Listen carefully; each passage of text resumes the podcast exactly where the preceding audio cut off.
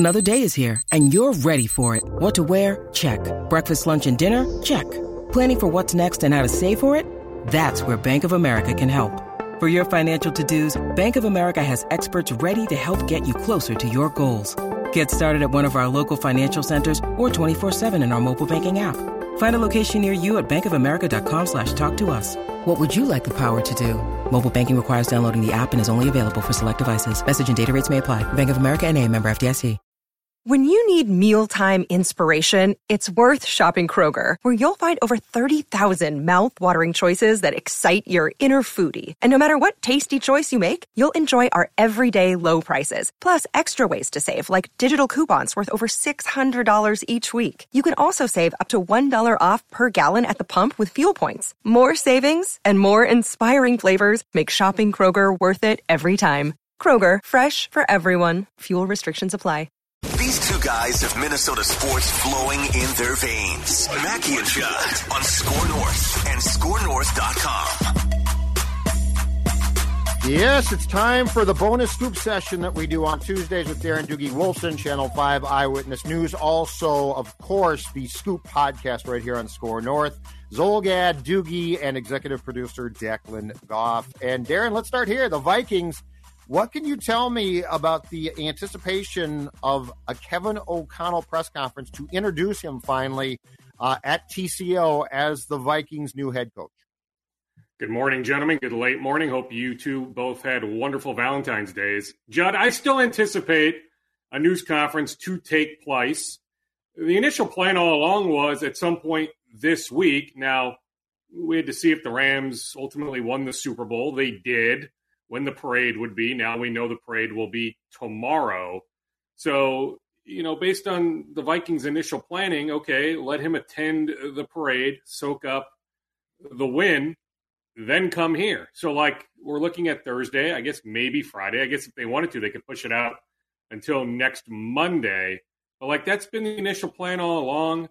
Judd, I can tell you there are multiple assistant coaches who have agreed to contracts to join Kevin O'Connell's staff that still fully anticipate coming here to Minnesota. So I know it's unbelievable fodder right now. Some prominent websites, including Pro Football Talk, have run with it. Just opining, wondering, could Sean McVay walk away? Could Kevin O'Connell be the next Rams head coach? Yep. I'm just telling you, Judd, like I don't foresee this being a Josh McDaniels type situation with the Colts many years ago. Like, until I hear otherwise, I fully expect Kevin O'Connell to be the next Vikings head coach. Take me through what we know right now, because it's come out in bits and pieces about what you brought up, which is Kevin O'Connell's coaching staff. Who do we know is in, and what do we know about what this staff is going to look like? Well, I brought up, I guess at this point, 10 or 11 days ago, two Scoop podcasts ago, Wade Phillips' son, Wes Phillips, who's the passing game coordinator / tight ends coach with the LA Rams, that I fully expected him to have some sort of prominent role with the Vikings. Those signs point to him being the offensive coordinator here. Many of the other names are out there. Aaron Wilson, who used to cover the NFL for the Houston Chronicle way back when for the Baltimore Sun, he's very tight end. I know he's done a good job of pushing some names forward. Jeremy Fowler of ESPN as well. The other prominent name would be Ed Donatell, that he agreed to a contract last week. I know one of his attorneys was looking over the wording, but all signs point to Ed Donatell being the Vikings defensive coordinator. One interesting nugget I heard last week, Judd, was because I know there are Andre Patterson fans at TCO Performance Center. I was told there was never actually a conversation about Andre staying on staff. I fully expected that to happen. I'm told, all things considered, Andre did not want to go join the New York Giants, but he did not have a choice. He wanted to stay here, but he was not given that opportunity. So that definitely surprised me. Like, I thought just based on how many fans there are of Andre Patterson and Egan, that they would find a pathway to keeping him on the staff. But just those conversations never took place. Keenan McCardell as wide receivers coach, zero surprise. Justin Jefferson, face of the franchise, what he wants, you grant. He wanted Keenan McCardell back, so I'm not surprised by that. Interesting stuff. So to go down that path, tell me this then. So JJ wants McCardell back. McCardell stays. So does Thielen. Yeah, but my point is this. Danielle Hunter loves Patterson, correct? Like saw him as his guy. Oh, yeah.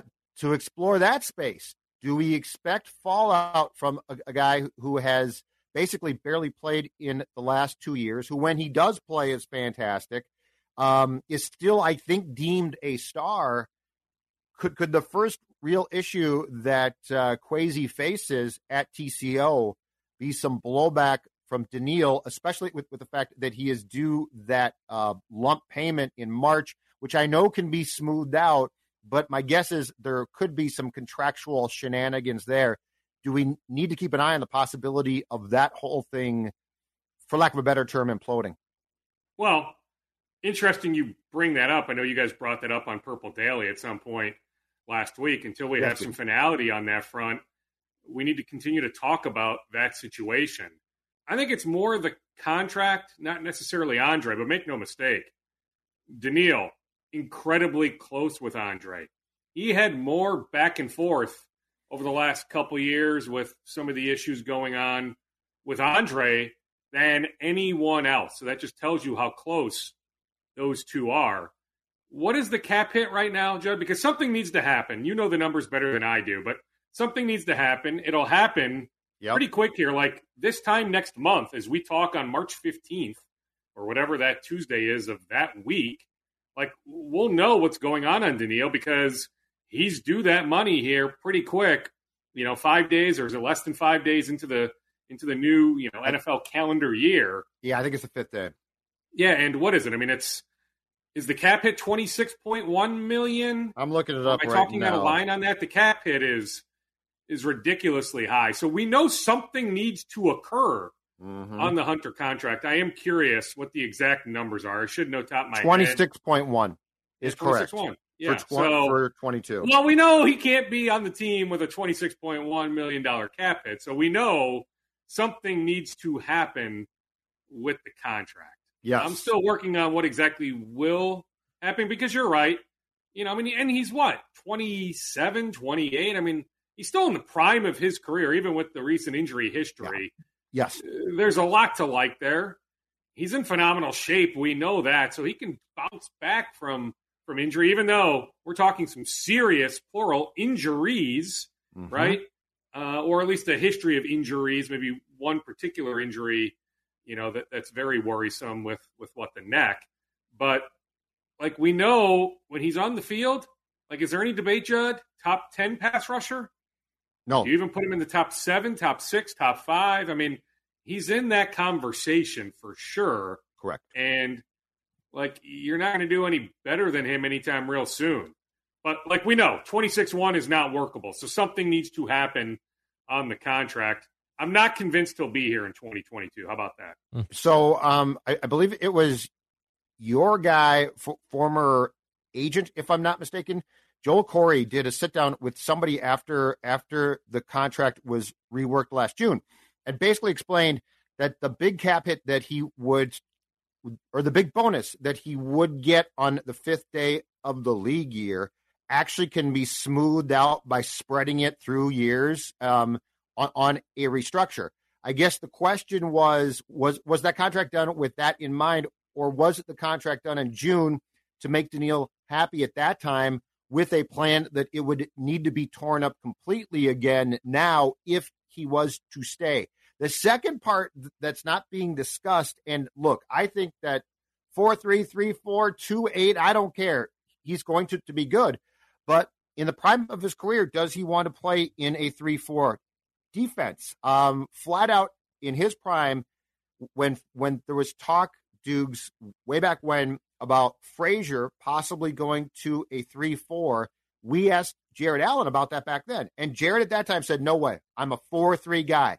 So, like, there are definite talking points here and answers we don't have when it comes to that contract. And just as importantly, Hunter's use that are going to have to be addressed internally with him, because if he says, look, I am a 4-3 guy, you're playing a 3-4, it could get to a situation where it becomes untenable. Yeah, I mean, it could. Now, how often did they go hybrid last year, more specifically when Daniil was healthy. I mean, it's not like they were always in 4-3. I get it. 4-3 has been the base. It was the base. Oh, right. But there were some hybrid looks are different, even going back multiple years. But yeah, the philosophies are different. I don't have that answer, Judd. No, I don't have either. Every answer. I'm curious. I just know this much. I don't think enough people are talking about that situation. There's such a fixation, and I get it, on the quarterback position. Yes. In the last 24 hours, more so on, will Kevin O'Connell even be the Vikings coach? Is there a chance that blows up? Really, outside of you guys, there really isn't anybody talking about the Danielle Hunter situation, and I do think it deserves a big spotlight. I really do.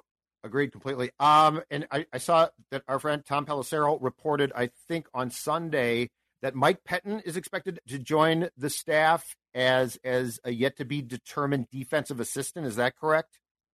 Yes. Yeah, I mean, him and Kevin share the same representation, so I'm not surprised one bit on that. We see that all the time. Whether we should or not, we can debate that, but we see it all the time. Look at the new GM in Chicago, who many people wanted to be the GM here, Ryan Poles. He hired a guy that has the same representation as him. I can point to any number of other recent examples. It's just the way it is. Now, I'm fine with that. Like, I get it. He has failed miserably at times, but just as somebody that Kevin can lean on for advice, who's been a head coach before, like I'm not bothered by him coming in as a defensive assistant. Yeah, if he was calling the defensive plays, yeah, I get it. There could be some concern there, but I think Ed Donatell's a pretty good hire, all things considered, in that regard. I'm fine with Mike Pettine joining the staff. So, yeah, that is absolutely the plan, the former Browns head coach, to be an assistant here. Wolf Scoops, Pat Bev, as you've been saying for quite some time, got done, huh? It did get done, yeah. So the Wolves, there really wasn't, I don't think, like this realistic scenario where the Wolves were going to have cap space this summer, but this contract extension, 1 year, $13 million, pretty much puts an end to any scenario where the Wolves would have had cap space come July.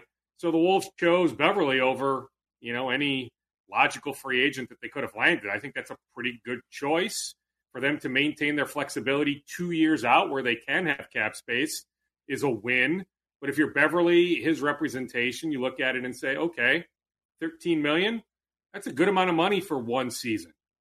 And so I think both sides can claim victory, but certainly the Wolves not guaranteeing any money 2 years out, a definite win with the injury history too. So you look at cap space 2 years out, you look at injury history, Bev's age, like there was no reason.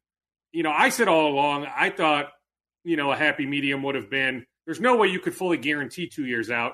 I thought you could have made it some sort of partial guarantee. Then if next year goes wrong, gotten out from underneath the contract. The Wolves just said, you know what, forget even, that scenario at all. Let's just do this 1 year, but we'll go with a little bit of an overpay because I would not have guessed 13. I would have come in a little bit lower than that. So the happy medium is we'll go a little bit more here for next year because we're not going to be a cap team, cap space team anyway.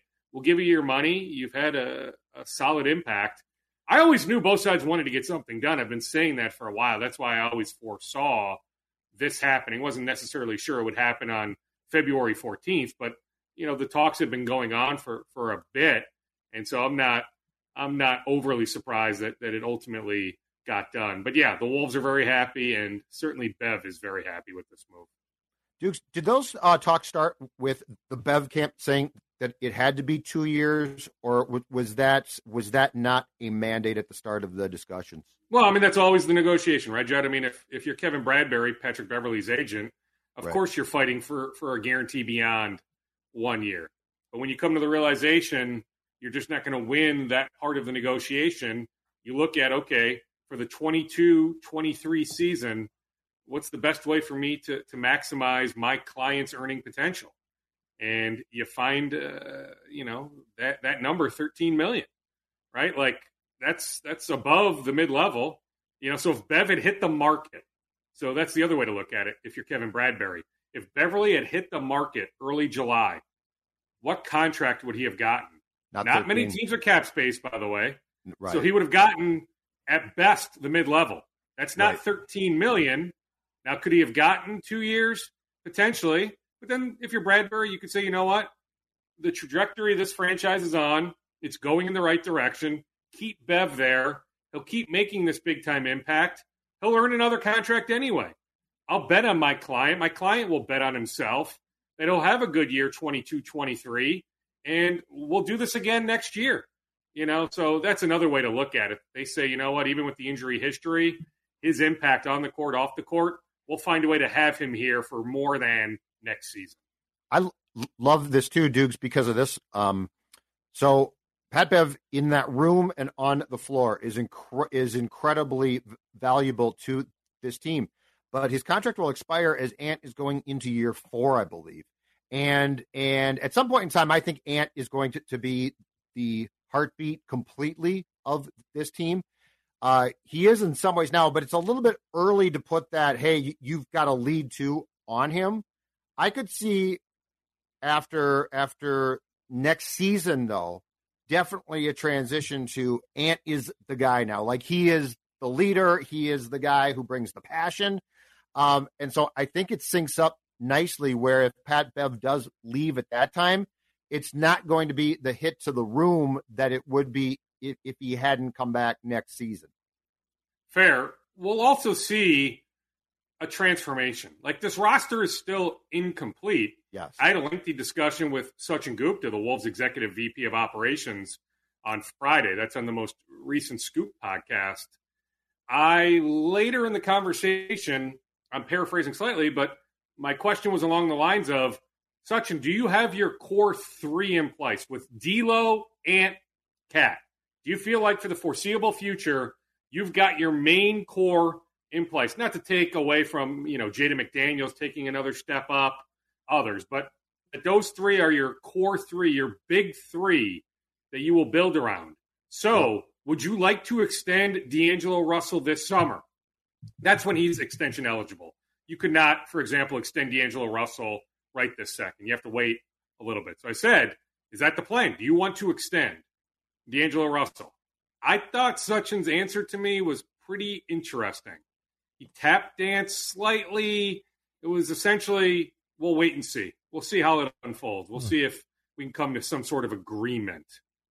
That wasn't, hey, yes, I've got my big three. I plan on building around these three. That goes back, Judd, to, you know, the trade deadline when I said there were two guys the Wolves weren't trading. Edwards, Towns. D'Angelo Russell has always been on the table. He deserves praise for the year he's had. I wish he could stay on the floor for, you know, every game. He's missed too many games for my liking. That's what it is. I don't think that's necessarily going to change moving forward. But when he's been on the court, he's been excellent. But I'm telling you, he's never been untouchable. A lot of fans don't want to hear that. Even when they hear it, they still don't want to believe it, but it's the truth. He's not untouchable. The Wolves would move Russell if the right deal presented itself. That's the issue. Like, who's trading for D'Angelo Russell? Even as good as he's been, it's not like there's a bunch of teams knocking down Gupta's door saying, give me, trade me D'Angelo Russell. That's it. So do you think if you had to put a percentage on D'Angelo Russell being here in 2 years, what would that percentage be? I mean, the fact that Gupta on the record, I mean, it just doubles down on what I've heard, you know, on background. Right. I don't put a strong percentage on that. But then the other question, the other part of this, Judd, is it's the elephant in the room. Is Gupta for sure the final decision maker? I was going to ask you that question. I asked him about that.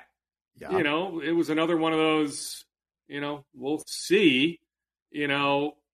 Clearly, Mark Lore, Alex Rodriguez are going to have a say in the new president of operations, because whenever they take control, majority control, you know, you're going to give this president of operations a multi-year deal. So if it's December of 23, the plan right now, or if they try to speed up that timeline, I wouldn't be shocked if behind the scenes they are trying to speed up that timeline, but they still have to get their finances in order to some extent. But if they could speed up the timeline, if Glenn is open-minded to speeding up the timeline. That's what I was going to say.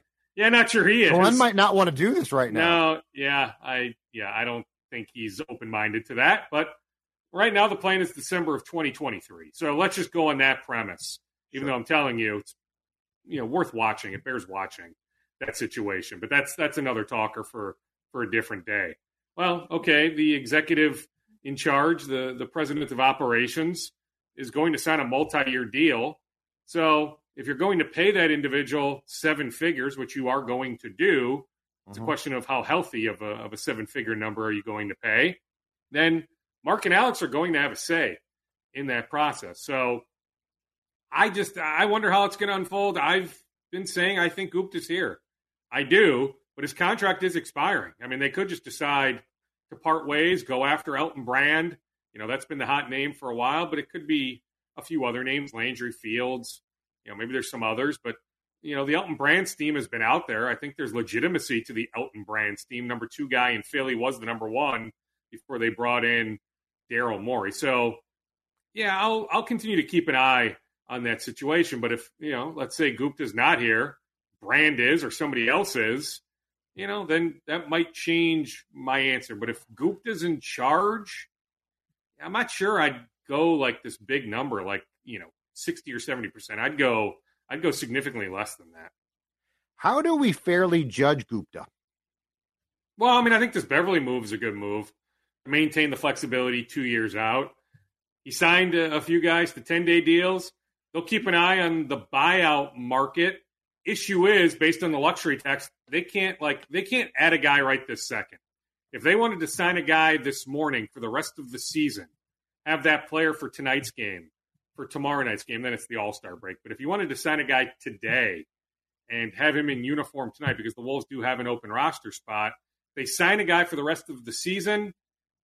Now, they could still do some gymnastics potentially later on, but you're past the trade deadline of, you know, giving away a Jake Layman, attach a second-round pick, create cap space that way. So trade deadline dead, like, you're not signing – I guess what I'm getting at, Jed, you're not signing a guy right now because it's going to put you over the luxury tax. So you need to wait. But then the issue is a guy is not playoff eligible if he signs after it's either March 1st or March 2nd. And so I got to find out what the exact day is where the Wolves can sign a guy, you know, prorated, you know, minimum salary for the rest of the year, where they still stay below the luxury tax. Right now they are $870,000, give or take a few thousand dollars, under that luxury tax. So they don't want to go above that. Trust me. Glenn ain't excluding that. Yeah. I mean, the luxury tax, that pie of money, I mean, that is going to be in the neighborhood of $10 million per team that isn't over the tax. Glenn Taylor is not signing, you know, Willie Cauley-Stein or Moses Brown or Enos Freedom today to sacrifice $10 million. It's just not happening. But Sachin said they'll be on the lookout. I do know that the agents for some of these players are being proactive, looking at the Wolves saying, okay, that is the worst team in the league, defensive rebounding percentage. So my big man client, who now is on the market because he got let go, I need to call the Wolves to see if they have any interest. So Moses Brown's camp has reached out to the Wolves. Willie Cauley-Stein's camp has had a conversation with the Wolves, but nothing is happening, you know, for at least a couple weeks. But can I see them adding somebody in March to at least help them for the rest of the regular season, even if the guy isn't playoff eligible? Sure, I could see a scenario like that, so we can grade a move like that. But you're right. He came close at the trade deadline to acquiring Montrezl Harrell. You know, I was told at one point the Wolves, like, thought it was just about done. You know, then Charlotte, you know, swooped in and, you know, Washington decided to take the offer from Charlotte instead of doing a deal with the Wolves. You know, but even if he had acquired Montrezl Harrell, would that have been enough to fairly judge him? Let's say the Wolves complete that deal. Then Montrezl Harrell now is a Wolf. Yeah. So, okay, so he signs Greg Monroe, a couple other guys to 10-day deals during the COVID outbreak. You know, you trade for Montrezl Harrell. I'm just saying it's hard to do right now. Maybe – you know, do something else. Although if they had Harrell, I guess, you know, you probably, although they would have probably sent a contract out, so they still would have had a roster opening in all likelihood.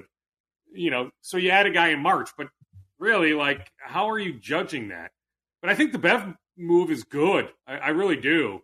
A little bit of an overpay for next year, but then maintaining the flexibility 2 years out.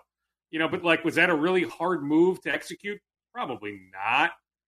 So I don't know. It's a good question. Like, how do you? I'm just trying to like deduct how you say this is our guy when he's done a fine job of keeping the status quo. But Gerson built this team, and it's turned out to be good. And Chris Finch, has there been more about a contract extension there? I see it happening. A couple months ago, you brought it up. I'll leave it at that, Judd. I fully expect it to happen.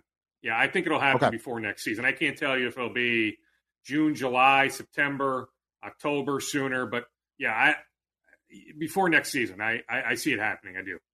He's up when? I was told he was in lockstep with Rosas. I need to verify that there's a team option, but I think they would rip up that team option. Sure. Then extend him. There's not a team option. You extend him, but I need to figure out for sure on the team option. I had heard there was a team option, but I wasn't able to verify that, so I need to continue to work on that angle. Baseball question. I've got a question that didn't occur to me at the time, but now does. And the Twins and probably some other clubs did this. The Twins put some guys on their 40-man last fall who are nice, young players. Mm-hmm. We all saw the lockout coming. Like, it's not a surprise. Oh, my God, there's a lockout. We've Dukes going back a year talked about this potential. Why didn't they leave some of those young guys off the 40-man? Because if they had, they could play for the Saints. I guess I'm confused as to why you basically are locking out guys. And I'm not implying, like, Max Kepler, okay? So I'm saying, but there are some prospects that were put on that roster who could have fairly easily been left off unless there was a Rule 5 concern.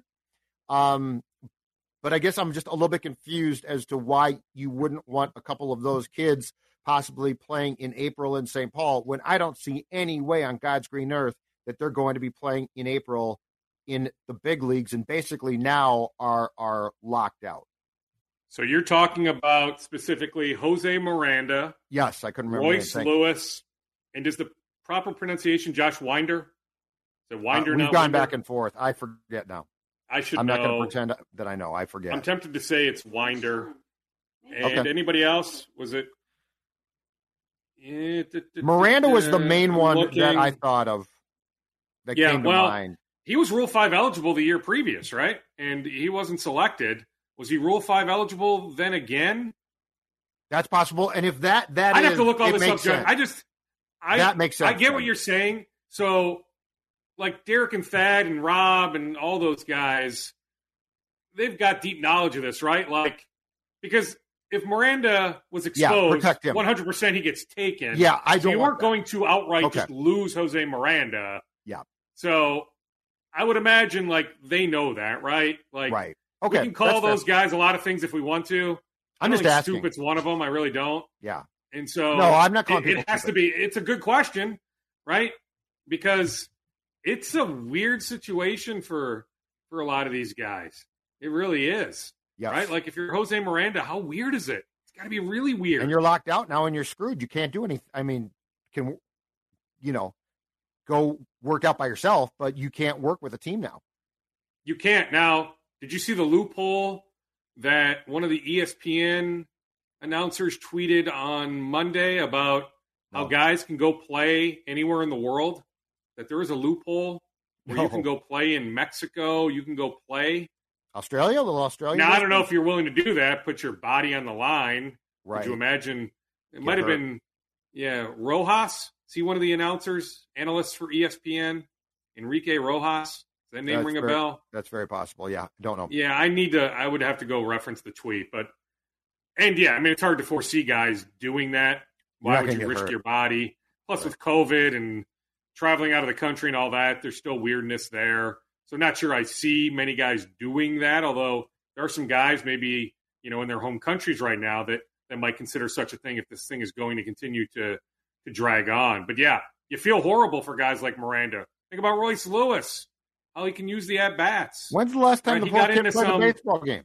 Yeah, before the lockout hit, the extended spring or whatever they do at the end of the season, right before the lockout, he got in a couple games, some action. When was that? Sometime in November. Whatever they do there in in November in Fort Myers. But yeah, you know, and Royce in the past has spent time working out with Torii Hunter. I was texting with Torii a couple weeks ago about Ortiz getting into the Hall. I've been meaning to catch up with Torii, so I'll find out if he's working with Royce again. But yeah, like how do these guys, how do you, you know, now maybe some of these agencies can come up with, you know, finding a way to get some scrimmages going just so these guys can get some action. But then if you're pitchers, you know, how much do you really want to be throwing in a live game that doesn't count? You know, when there's always a chance, like it's odd. But Judd, I mean, you saw this going back a long time. Oh, it's going to be a lot of people didn't want to believe it, but it's as bad or worse. You said it December 1st. Heck, Judd, I remember you saying it like July 1st. You said it middle of the season last year. Yeah, it's been bad. I had said for a while that going back to 2016 when they came up with, you know, the current CBA that then expired on December 1st. That a lot of people had, you know, earmarked December 1st of 2021 that there was going to be a lockout. That It would be ugly. But like you were saying in the summer, your vibe was this thing is going to last a while. And at this point, I don't see the finish line. I really don't. Manfred was hired for this. Like, this is why he's there. Mm-hmm. He's there to win this. So, all right, sir, we will talk to you Thursday, Doogie. Thank you. Okay, see you, boys. Take it easy. Bye-bye. Bye-bye. This holiday, whether you're making a Baker's Simple Truth Turkey for 40 or a Murray's Baked Brie for 2, Baker's has fast, fresh delivery and free pickup, so you can make holiday meals that bring you all together to create memories that last. Baker's, fresh for everyone. Free pickup on orders of $35 or more. Restrictions may apply. Get more ways to save at the Buy 5 or More Save $1 each sale. Just buy 5 or more participating items and save $1 each with card. Baker's, fresh for everyone.